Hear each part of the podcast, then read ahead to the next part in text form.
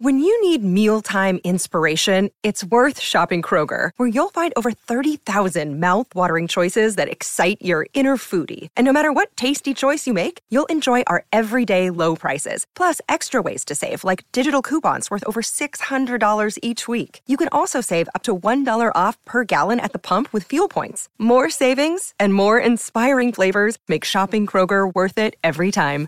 Kroger, fresh for everyone. Fuel restrictions apply. Hey guys, today we're going to talk about the pros and cons of having too many similar eggs inside the same basket and why digging yourself out of a drawdown is a lot harder than you might expect. Some would say doubly hard. Now, in the podcast, I do talk about a chart, kind of a, a drawdown recovery chart, but I couldn't find the link of it um, at the time. But if you look in the show notes below this video, I will include the link so you can check it out. That way you can see, based on how much money you lose, how much you have to make in order to get your head right back up to that break even point. All right, enjoy the show. Now, this is um, another good example of this is a, a, a gift and a curse, right? We, we always talk about developing a portfolio and why you want to have consistency in your portfolio, why when you develop a portfolio, you want to have some type of balance. Because let's say you have a portfolio of only pound pairs pound dollar, pound Aussie, pound yen, pound Swiss, and they're all giving you the exact same move. Just because this particular move is based off of a news event that came out. If you get the exact same signal and you take all the trades as you're supposed to, you've left yourself pretty exposed because you've taken four trades, and in this case, they're the exact same trades. There's there's two likely outcomes. There are two high probability outcomes. Again, in this specific type, because it is news driven, you're either going to win all four or lose all four. There's no real balance in there, and those can cause big dips to your equity curve. If you're risking two percent per trade, you just lost eight percent on one trading day. Whew. Where maybe if you're taking different types of trades, maybe you took two well, you lost 4%, but maybe you had another play on Aussie Canada at one and you won 3% there. So now you're down 1% instead of down 8 This was the mistake that I, I didn't know about at the time, mistake I made when I was trading a mechanical system. It was a trend continuation system. Um, and by mechanical, I mean like it was um, no no discretion, strictly rules based, indicator based. And I happened to get signals. Um, I had a lot of yen pairs. I had I think pound yen, I had dollar yen, I had euro yen, I had Canada yen, Aussie. yen. I think I had like four or six yen pairs in my portfolio because they performed good based on the, the strategy. This was back when you know the yen was a very directional movement or pair because they would kind of basically say like we're devaluing our currency and we don't care. So you just see massive moves in the same direction. And unfortunately, I had a signal and I was in all six yen pairs at the same time. There was a natural disaster that happened, and all of those pairs tanked at the same time. And I lost a massive amount of money because of one thing.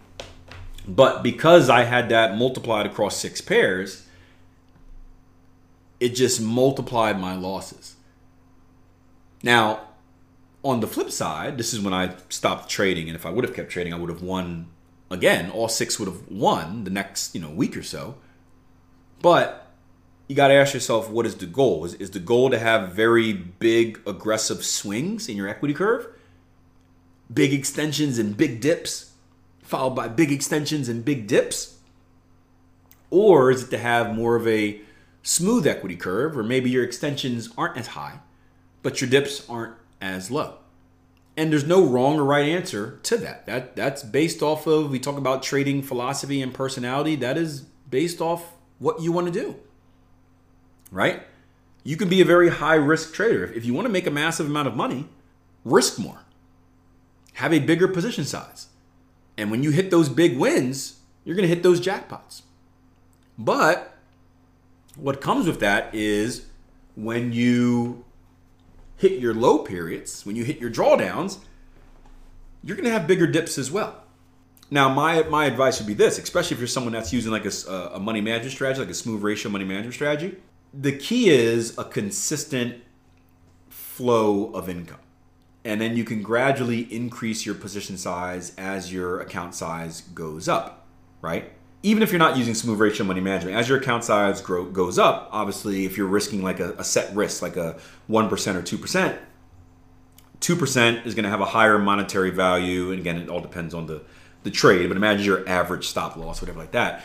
2% is going to have a higher monetary value when you're trading a $10,000 account versus a $5,000 account. So the goal is to slowly grow, and that way your position size grows while maintaining the same risk, essentially. Think about every time you take a big hit. Every time you take a big hit, and I wish I had the chart in front of me. Um, every time you take a big hit and you give yourself a massive drawdown, you've now decreased your account size by a significant amount. You've now pretty much decreased your position size if you're trading a set risk, right? You decrease your position size. So now, in order to dig yourself out of that hole and get back to break even, not to mention be in profit again, you have to do more than what you did when you lost. Does that make sense, guys? If you are trading, let, let's say you are trading a $10,000 account and we'll just keep the, the, the math simple. You're trading $10,000 account, you, you're overexposed to whatever, and you lose 50% of your account. Now you're down to 5,000. Would you guys all agree that if you're keeping the same risk, your position size shrinks in half, right? 2% of a $5,000 account is half of 2% on a $10,000 account, right? So it was very easy to lose that 50%, to lose that 5,000. Now, in order to get back from 5,000 to 10,000, you have to double your account. We can all agree with that. The hard part is you have to double your account while trading half your normal position size. So you have to do double to achieve the same. There's a cool chart. I wish I could find it for you guys. It's um Stephen Burns shares it every once in a while. It's it's a it's a mathematical chart that shows you based on your drawdown how much you actually have to achieve just to get back to the level that you were at before your drawdown. And it's amazing because we don't think about it. We just think about like normal drawdowns without changing our position size where it's like okay if i lose 5000 i just you know take the next trade and i'll just have to gain 5000 back right? No it, it's you have to do more work. And the hard part is you have to do more work while ideally sticking to your rules.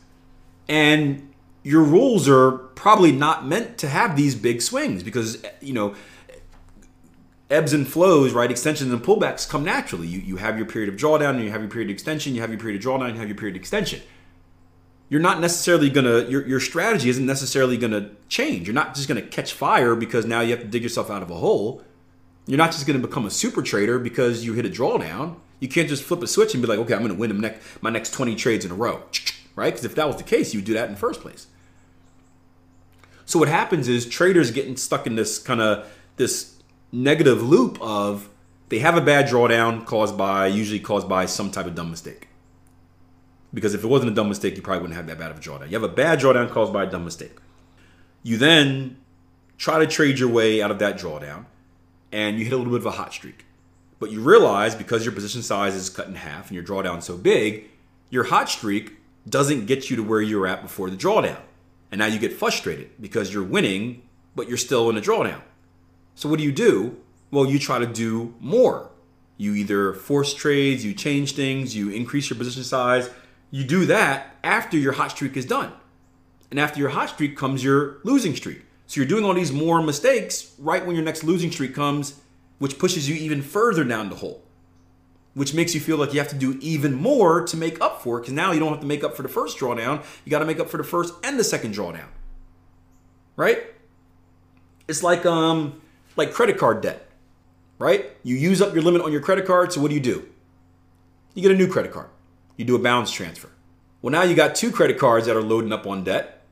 What do you do? Well, you do a third credit card to free up that first one. Well, now you got three credit cards that are loaded up on debt and you're you're digging yourself in a deeper and deeper hole, and, and that hole gets harder and harder because each credit card you acquire, you're loading it up with the debt of the previous credit card, which means you're getting hit with these these fees and these interests. And the more you have on that credit card, the bigger the interest is, which means the, the, the, the harder it is for you to pay it back. You're just making your situation worse by taking on more credit cards and more debt. you're trying to do something that you think is going to make your situation better, but it's actually making it worse. So those are those are the issues that people get into when when you have those big drawdowns and you're unable to get out of them and you try to look for the the quick way out of them. But the cause of that is also a lot of well, not just the mistakes that you make during it, but overexposure. So when you're creating your portfolio, you need to make sure that there's balance. My opinion, instead of having, you know, this is my personal trading style, instead of having the big extensions and the big dips, I would much rather have a steady curve because I, the thing I want to avoid is drawdown. I, I want to avoid big drawdowns more than I want kind of big profit boost because I know that as long as I'm steady, as long as I'm not taking big drawdowns, I can steadily and consistently increase my account size, which means I can steadily and consistently increase my position size, which means I don't have to worry about going backwards. I may not, I may be slowly inching forward, but I'm never really going backwards. And as long as I'm going forward, I'm on the path of making more and more money. And that's my ultimate goal make that profit, baby. So if you're dealing with drawdowns and you're not sure why or how to stop that pattern from happening, there's a good chance that there is some type of mistake you're making or some type of obstacle that is standing in your way of success. If you're looking for some coaching and some support to clear that obstacle, look no further than www.tieronetrading.com. We've been doing this for a very long time. We work with traders at all different levels from brand new noobs to experienced traders that are just kind of stuck on one little thing. So check us out, www.tieronetrading.com. I recommend the risk-free trial membership. That way you can get on the platform, talk to the community, check out our resources, check out our trading styles, and make sure we're the right fit before you make any type of investment. www.tieronetrading.com, and I'll see you there.